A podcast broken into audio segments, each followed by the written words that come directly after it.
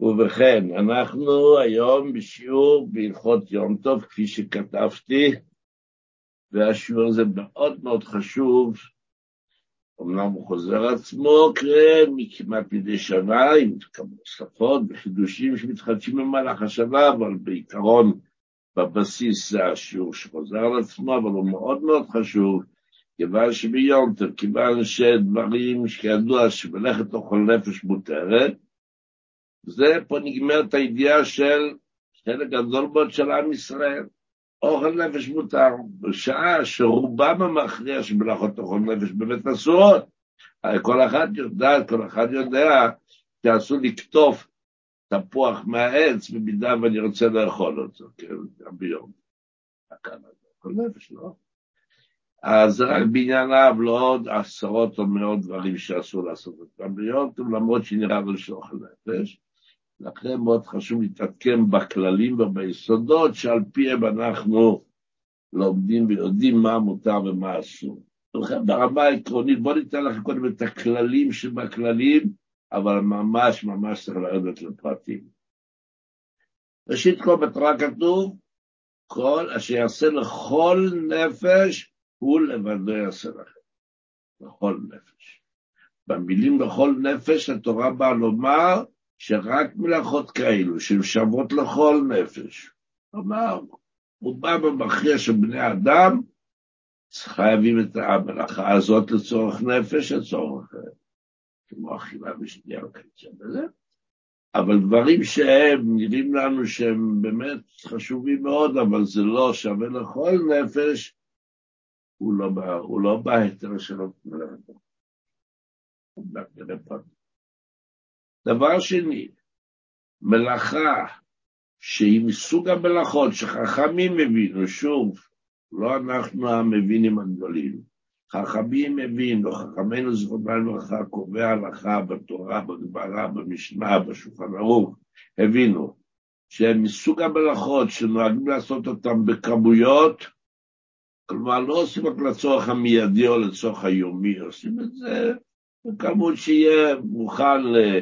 למשך זמן, שום התורה פרטית להלן כמובן, אלה מלאכות שמימשו מחוץ לעסק.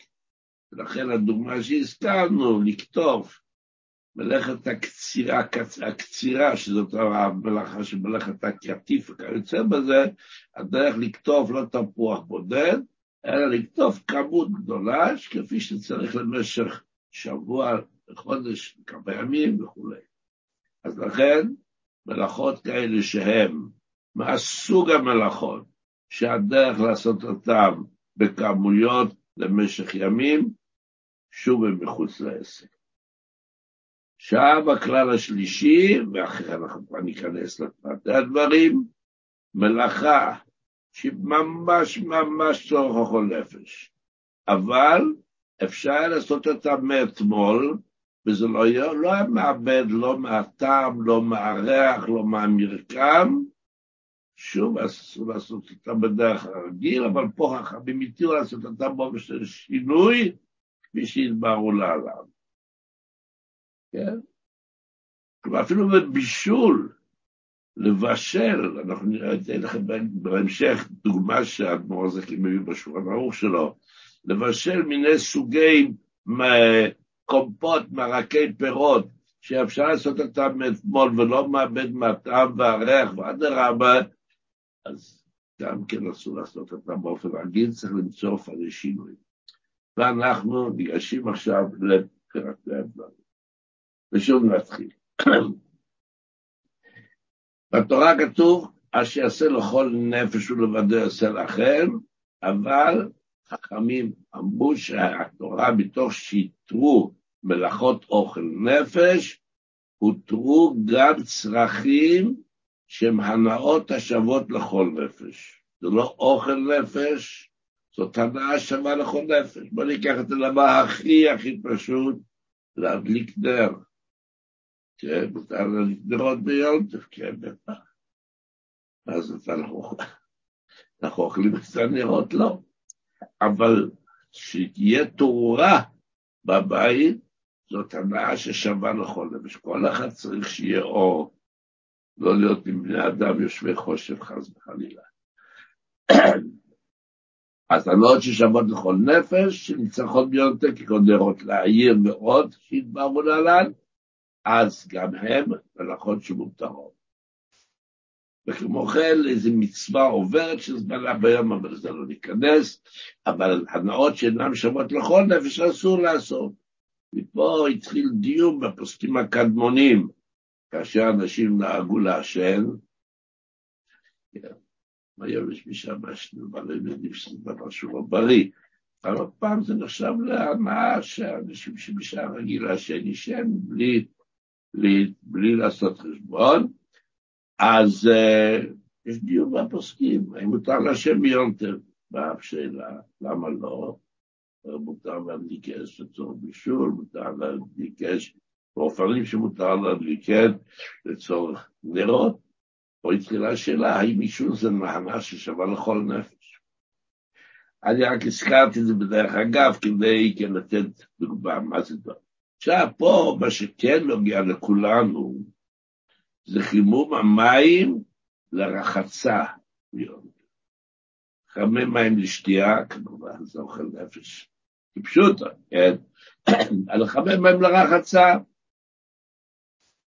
כתוב ככה, מכיוון שהותרה מלאכה גם לצורך הנעת הגוף בתנאי ששווה לכל נפש, קבעו חכמינו זיכרונם לברכה, שמה שאדם זקוק ממש בכל יום, לא מה, מה שאנשים נוהגים לעשות.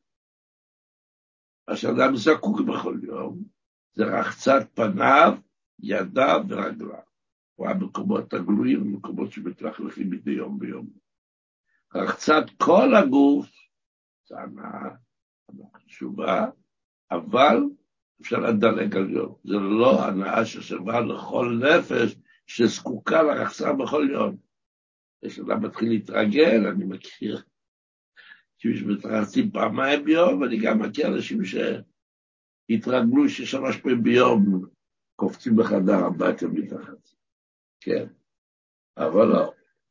זה לא אדם ששווה לכל נפש שחייבים בכל יום להתרחץ, כל הגוף, פניו ידיו רגליו, כן, ולכן נפסק שרחצת כל הגוף לחמם מים, כן, לבשל מים, לחמם מים, כדי לרחוץ את כל הגוף, אפילו של תינוק, גם כן אסור. תינוק מתלכלך, מותר לרחוץ את המקומות שנדרשים, אם נדרש בשביל לחמם מים, גם כן מותר. אבל גם לרחצת כל הגוף בשביל לרחוץ, להתרחץ. זה אסור לחמם בשביל זה מים ביום. עכשיו הבא עם הרחצה עצמה, להחליש בשבת, אסור להתרחץ בחמים, גם חמים שהתחברו מלפני השבת. אז ככה. אז לחוץ את כל הגוף בבת אחת, אפילו מים שהוא חמו בהיתר. בערב שבת הבוילר אצלנו דלק כך, אמצעי החימום שלהם דלקו, ואומנם כיבינו אותה בכניסת השבת, אבל בליל שבת, בערב החג, בליל החג, עדיין יש ממש מים חמים מצוינים שמה, רוצים להתרחץ, סטופ. רחצת כל הגוף, כן, בבת אחת, אסור אפילו בבית שהוא חמור ביותר. אבל רחצת עבר עבר לבדו, ולא בבת אחת את כל הגוף, מותר בחמים שהוא חמור בערב החג. למרות, אני מדגיש, בשבת גם זה אסור. שבת אסור לרחוץ את כל הגוף במים חמים, גם אם אני לרחוץ עבר עבר לבדו. מה זה עבר לבדו?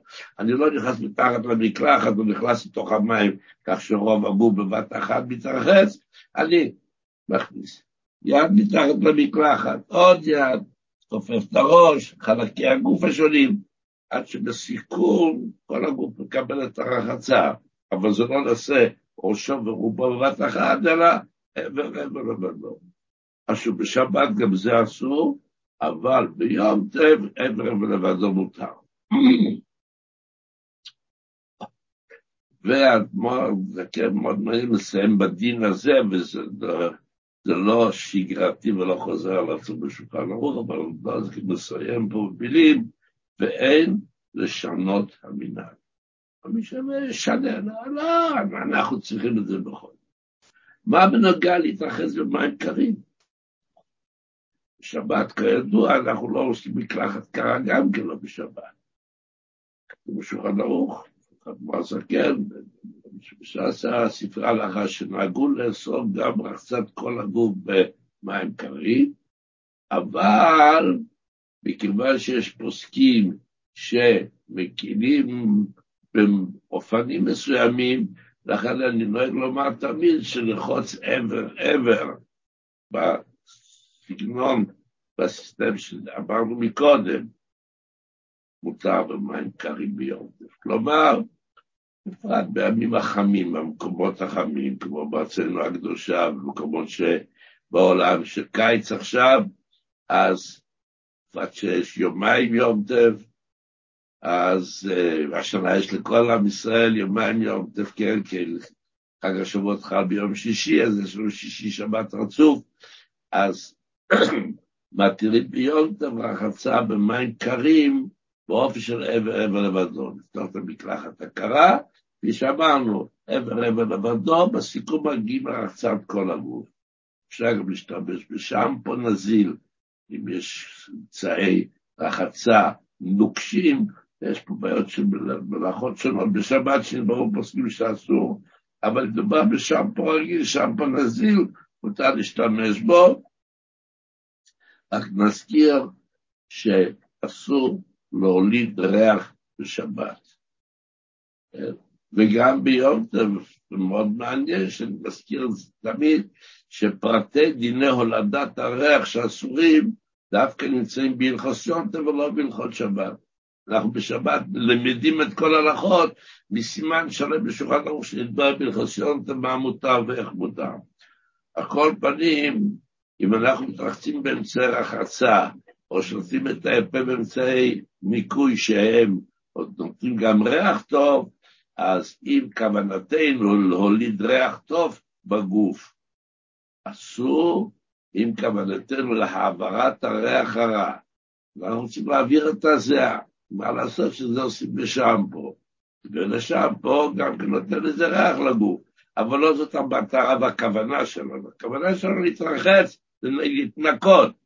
אבל זה רק פועל יועץ שגם ריח, אז הולדת ריח באופן כזה מותרת, אבל אם אנחנו מתכוונים שיותר לנו ריח טוב בפה או ריח טוב בגוף, זה אסור, אסור לא להתריח ביום ובשבת.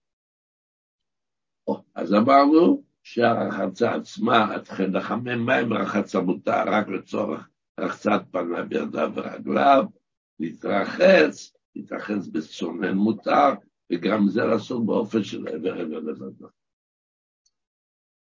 מה בנוגע לחמם מים לשטיפת כלים?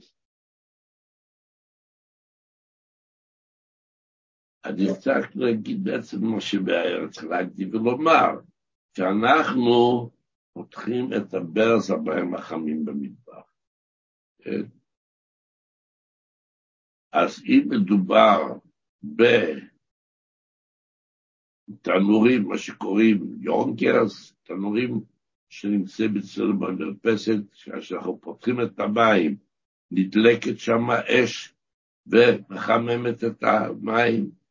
כאשר אנחנו סוגרים את הברז, האש כבה, זה אסור, אסור לכבות בשביל זה אסור בכל אופן, אין היתרים לזה.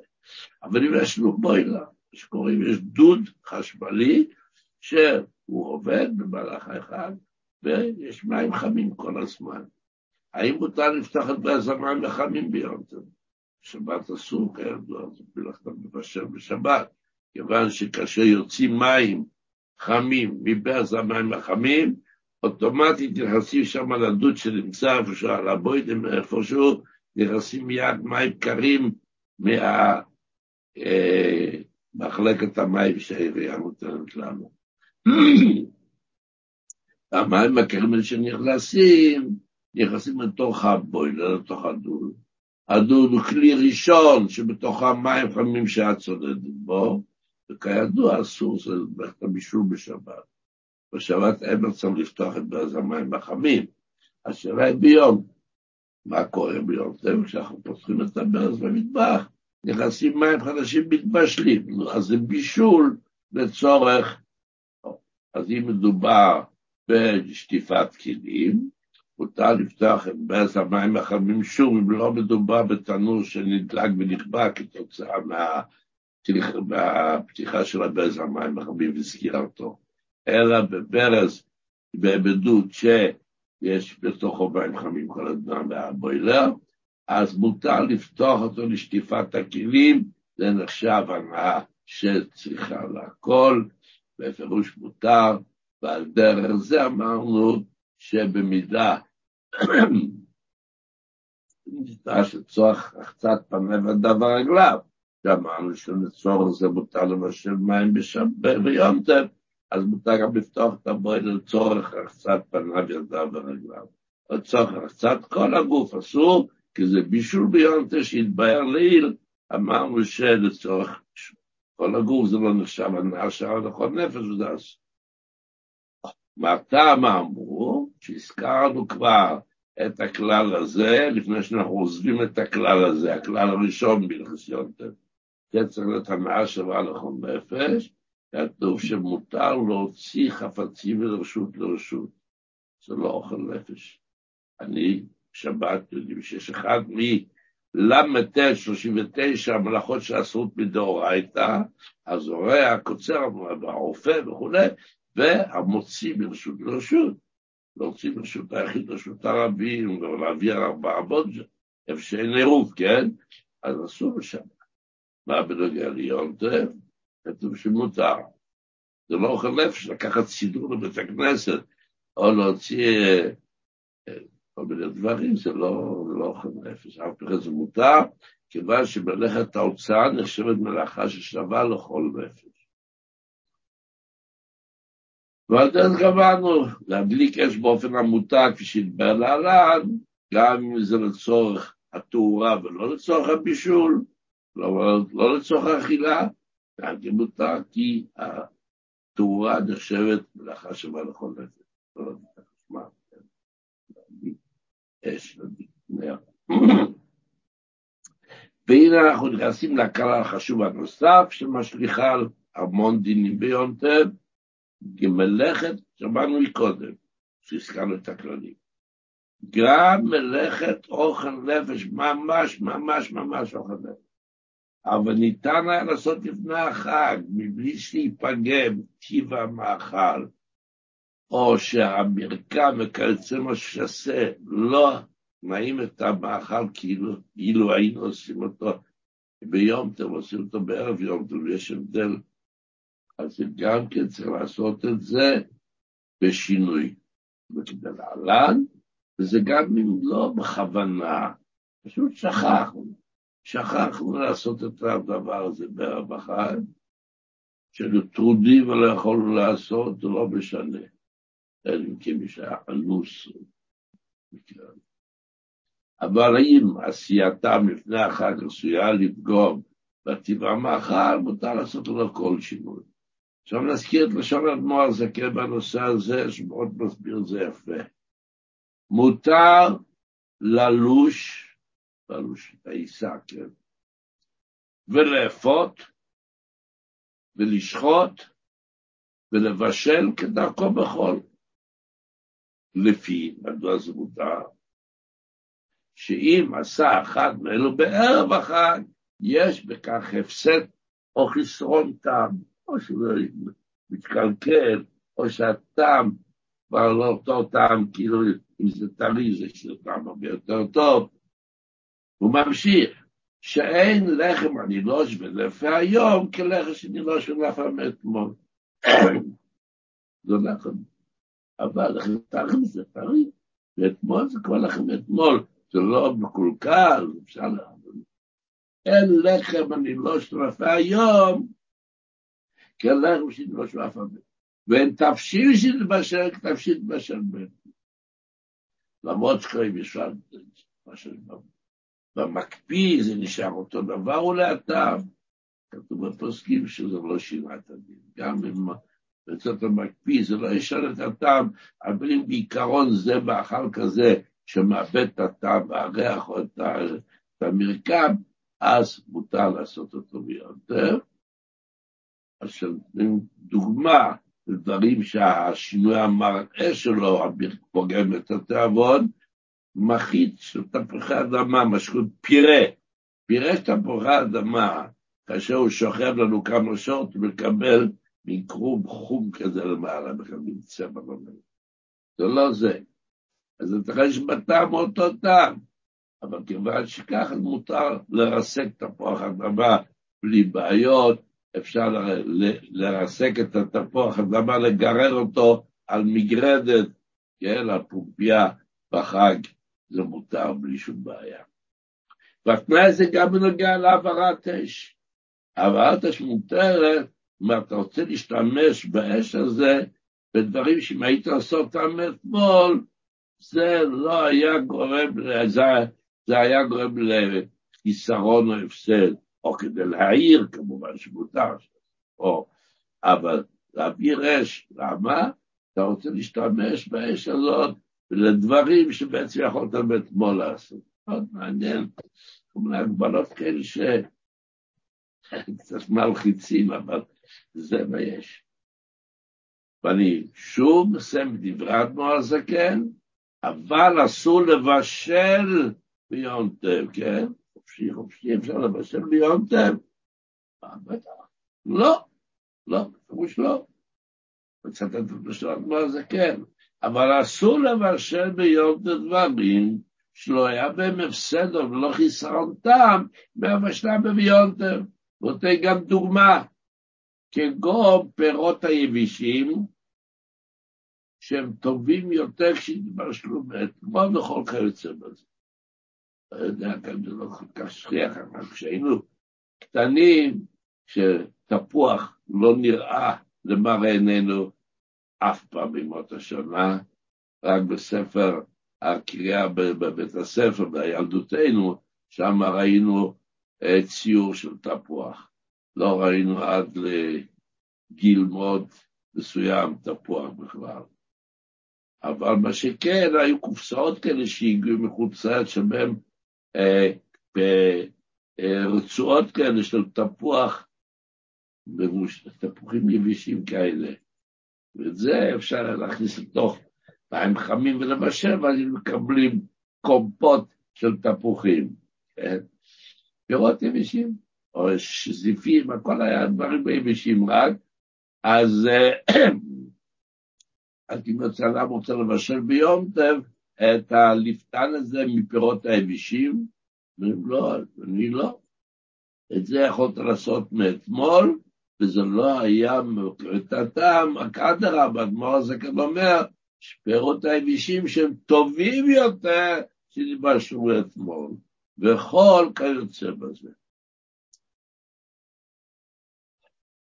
ללכת להוצאה שימו לב, מי שיגיד רק רגע, אני מלך לקחת את הסידור לבית הכנסת ביום טוב בבוקר, יכולתי לקחת אותו אתמול כשהלכתי למנחה ולהשאיר אותו במקום, אז אסור לי?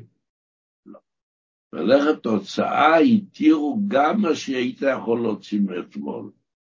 מאוד מעניין אותם, כדי להרבות בשמחת יום טוב, ולא יהיה כמי שידיו אסורות, קשורות. אוי, מותר, אסור, תוציא, כן הפסד, יכולתי אתמול, לא יכולתי אתמול. ההוצאה זה דבר של כל הזמן, אנחנו רוצים ונכנסים, נכנסים כל פעם לעשות חשבונות, מה יכולתי, מה לא יכולתי, אדם ירגיש חנוק, בלשון הגמרא זה כן, שידיו אסורות, כאילו, יש אותו אזיקים בידיים ולא יכול לזוז. אז לכן מלאכת תוצאה, ושוב, אנחנו לא יכולים להוסיף מלאכות ולומר, בשבילי אני מרגיש ידע אסורות גם אם מגבילים אותי פה ושם ושם. זה לא ברשות שלנו.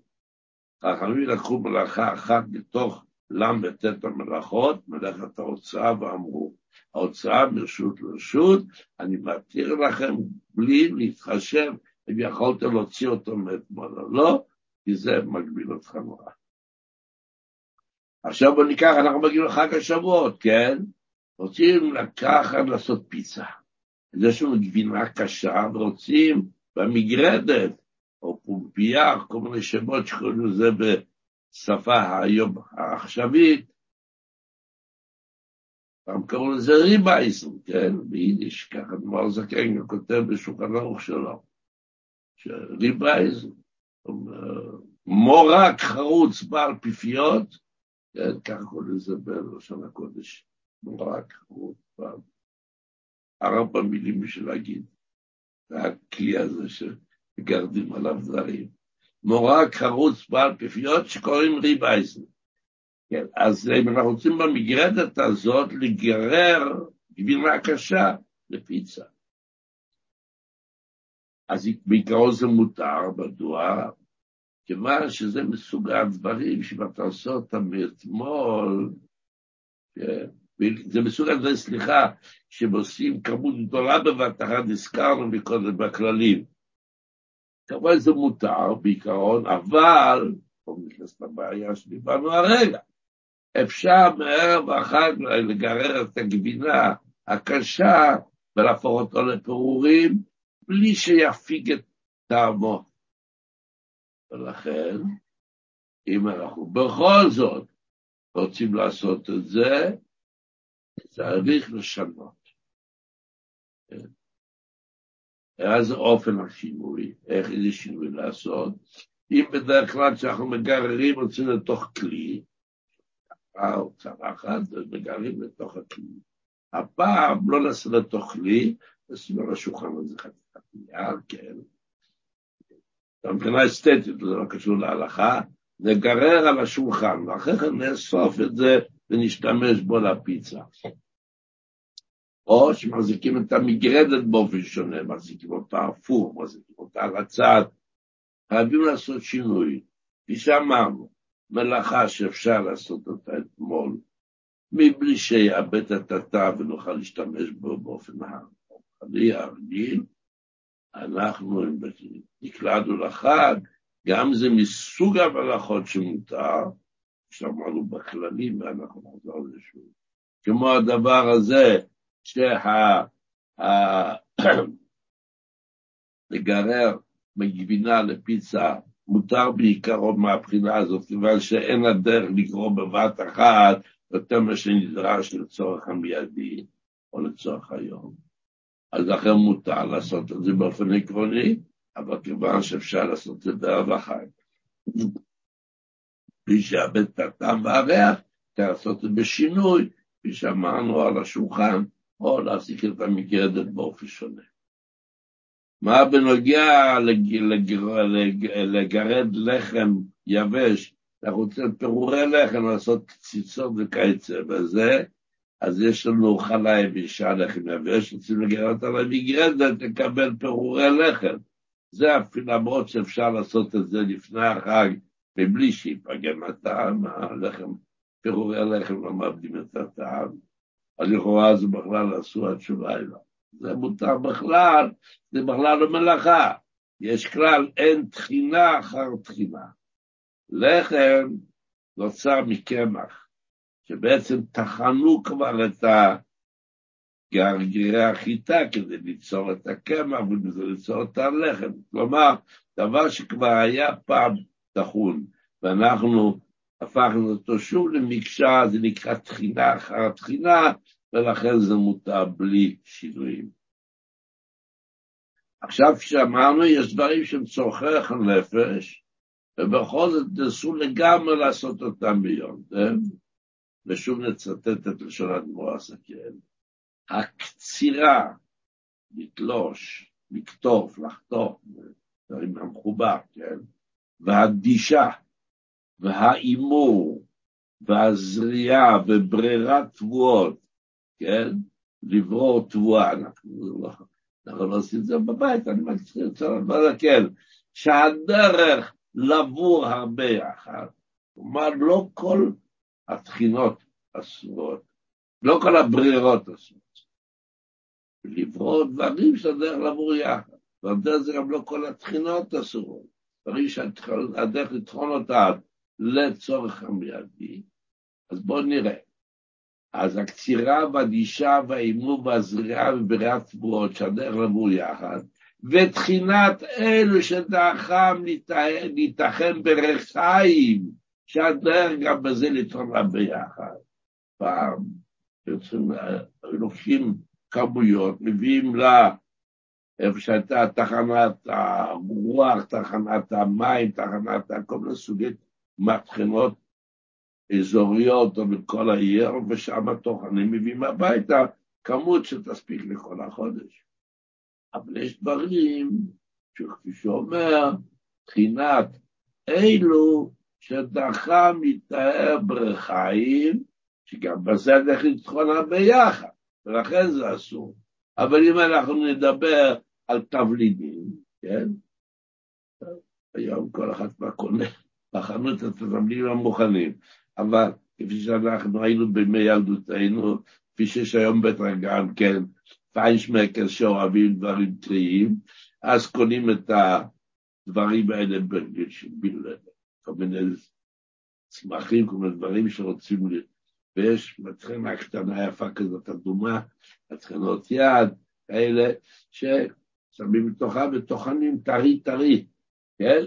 זה לא הדרך לטחון לכמות לתקופה, זה כמה שאני צריך לצורך השימוש היומיומי. ולכן הוא אומר שהדרך, איזה תחינה שהיא אסורה לגמרי שמחוץ לתמונה, תחינת אלה שלאחר ניתן ברחיים, שגם בזה הדרך לטחון הרבה יחד. והרכדה, ניפוי הקמח גם אסור, וגם פה לא מנפים הקמח לצורך המיידי, מנפים קמח, מנפים כמות, משתמשים בה שנגמר, ואז מנפים שוב. כל מלאכות אלו ותולדותיהם, והנעשה מדרבן מחמתם, כולם אסורים אפילו על זה שינוי. מכל מדובר על המלאכות שהן המלאכות המותרות, כמו בישול וכיוצא.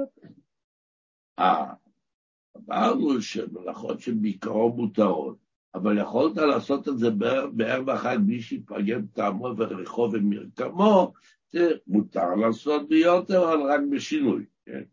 אבל בשינוי מותר.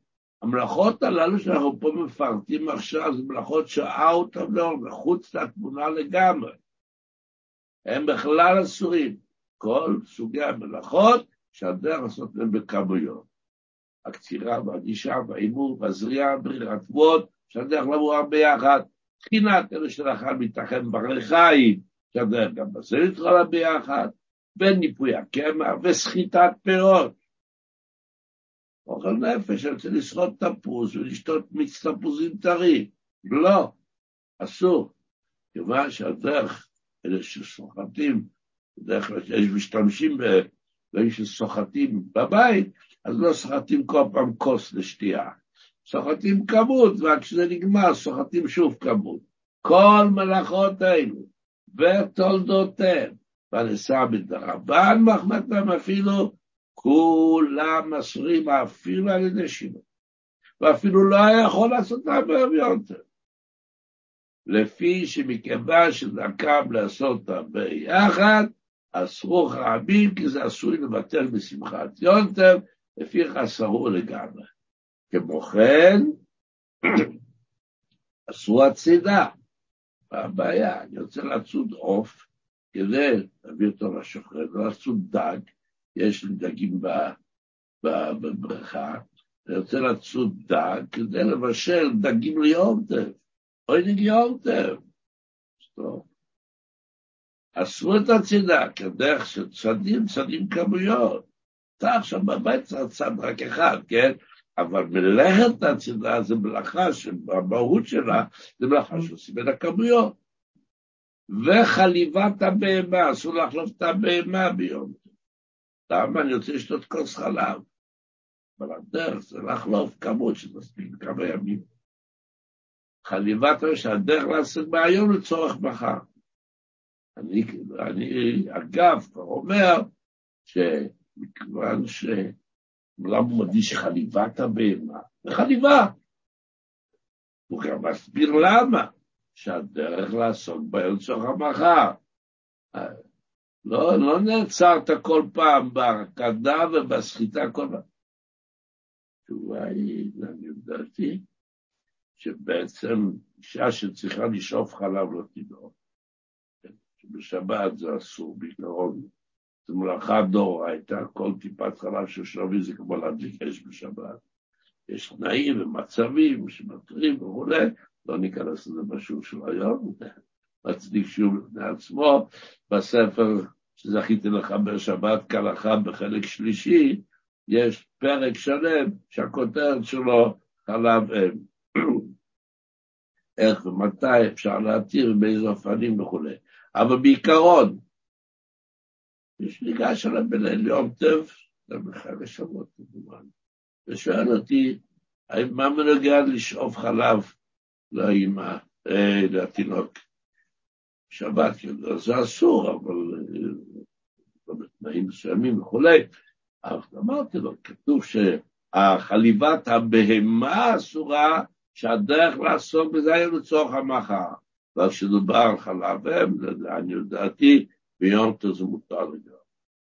אני מדגיש, לא מצאתי בפוסקים שדווקא שמתעסקים טוב שדברו על זה, אבל כך נראה בפשט.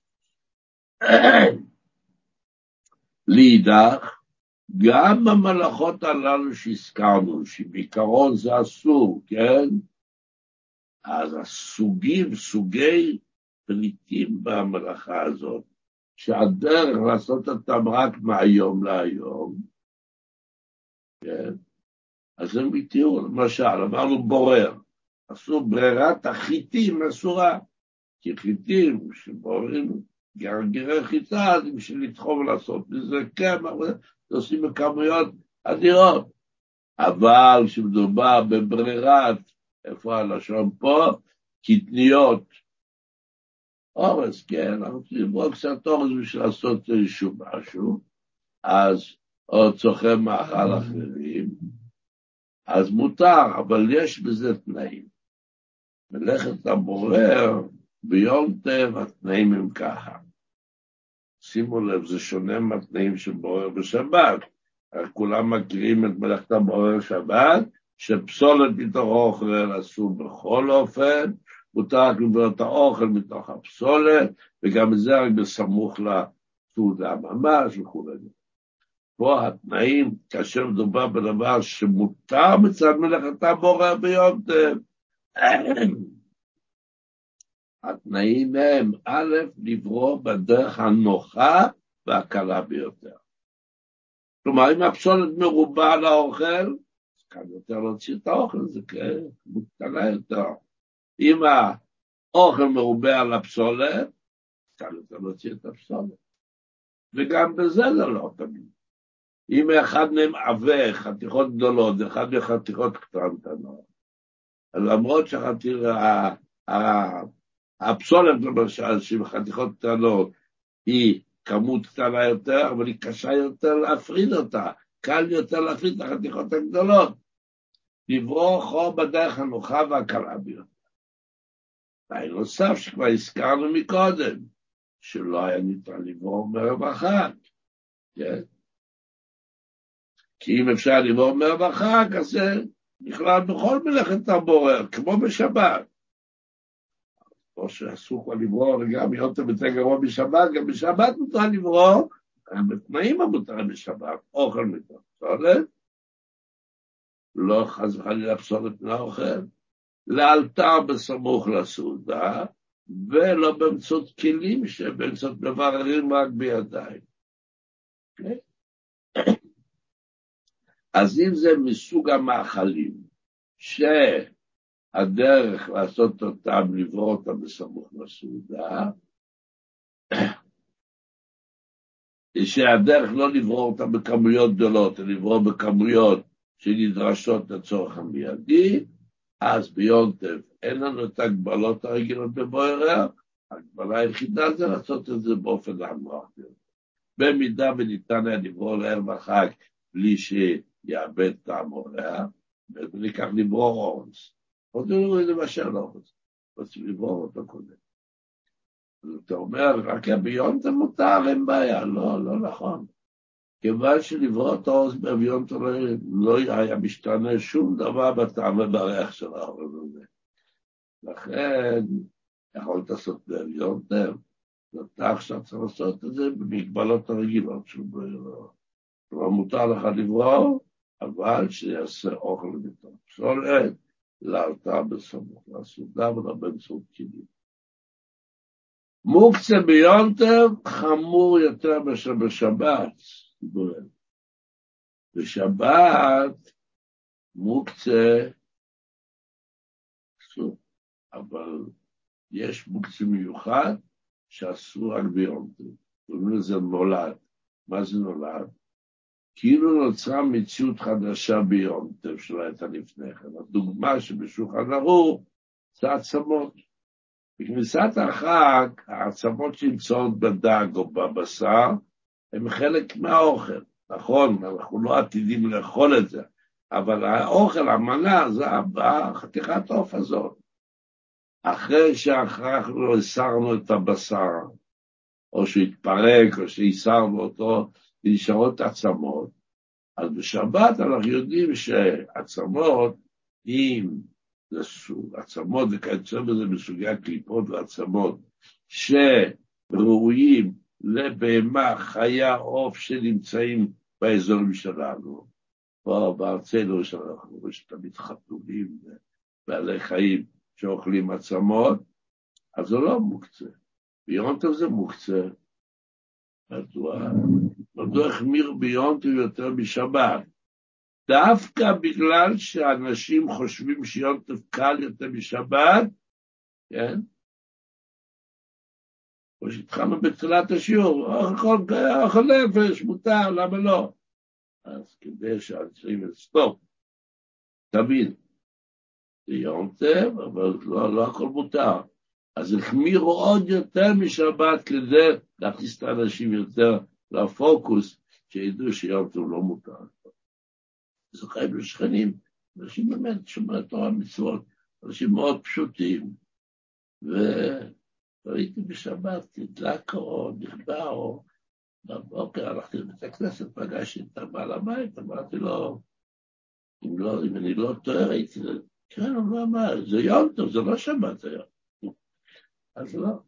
אז כן, זו דוגמה שאנשים מרגישים כאילו הותרה הרצועה, אפשר לעשות מה שרוצים, וחכמים אמרו, אני רוצה לתת לך עכשיו עוד זריקת עידוד, שתדע שהיא אותו לא רק פחות חמורה משבת, אלא גם יותר חמורה. אז אם יש לנו עצמות, אחרי ששמנו את הבשר ויש לו רק עצמות על השולחן, טלטול העצמות האלה צריך לעשות באופנים שמותר לטלטל מוקצה בשבת, אם זה מאחורי היד, אם זה לשים בתוך כלי, אה, שלתוך לשים את העצמות, לשים לפני כן איזשהו קלמטינה או תפוח או משהו שיש בתוכו אה, מאכל שראוי לאכילה, כמו שבמלכות שבת. אני אגיד לכם עוד, אנחנו קצת אחרי הזמן, אבל התחלנו קצת אחרי הזמן, וכפי שכתבנו בפרסום לשיעור, זה שיעור ראשון בהלכות יונטב, שהמשכו בעזרת השם יהיה בשיעור הבא, ובתקווה למשיח צדקנו. הכל דבר אחד קטן, למלוח ירקות, כן? אז מי שיודע קצת הלכות שבת, שיודע שכל סוגי הירקות כמו צנון וכיוצא בזה, סוגי הירקות שמזיעים כששמים פרח, אתה נותן משקף שם כמה זמן, מתחיל לבצבץ כאילו טיפות כאלה מתוכו, אז זה, בשבת יש מגבלות איך לעשות את זה, למלוח אחד-אחד, למלוח ולאכול למלוח לא למלוח בבת אחת כמה, אלא אם כן שפכנו על זה שמן וכיוצא בזה, אז צריך במליחת צנון וכיוצא בזה בארוחות המזים, צריך לכתחילה לנהוג כמו שמתחייב בשבת. למלוח אחד-אחד לאכול, וזה דבר אחד.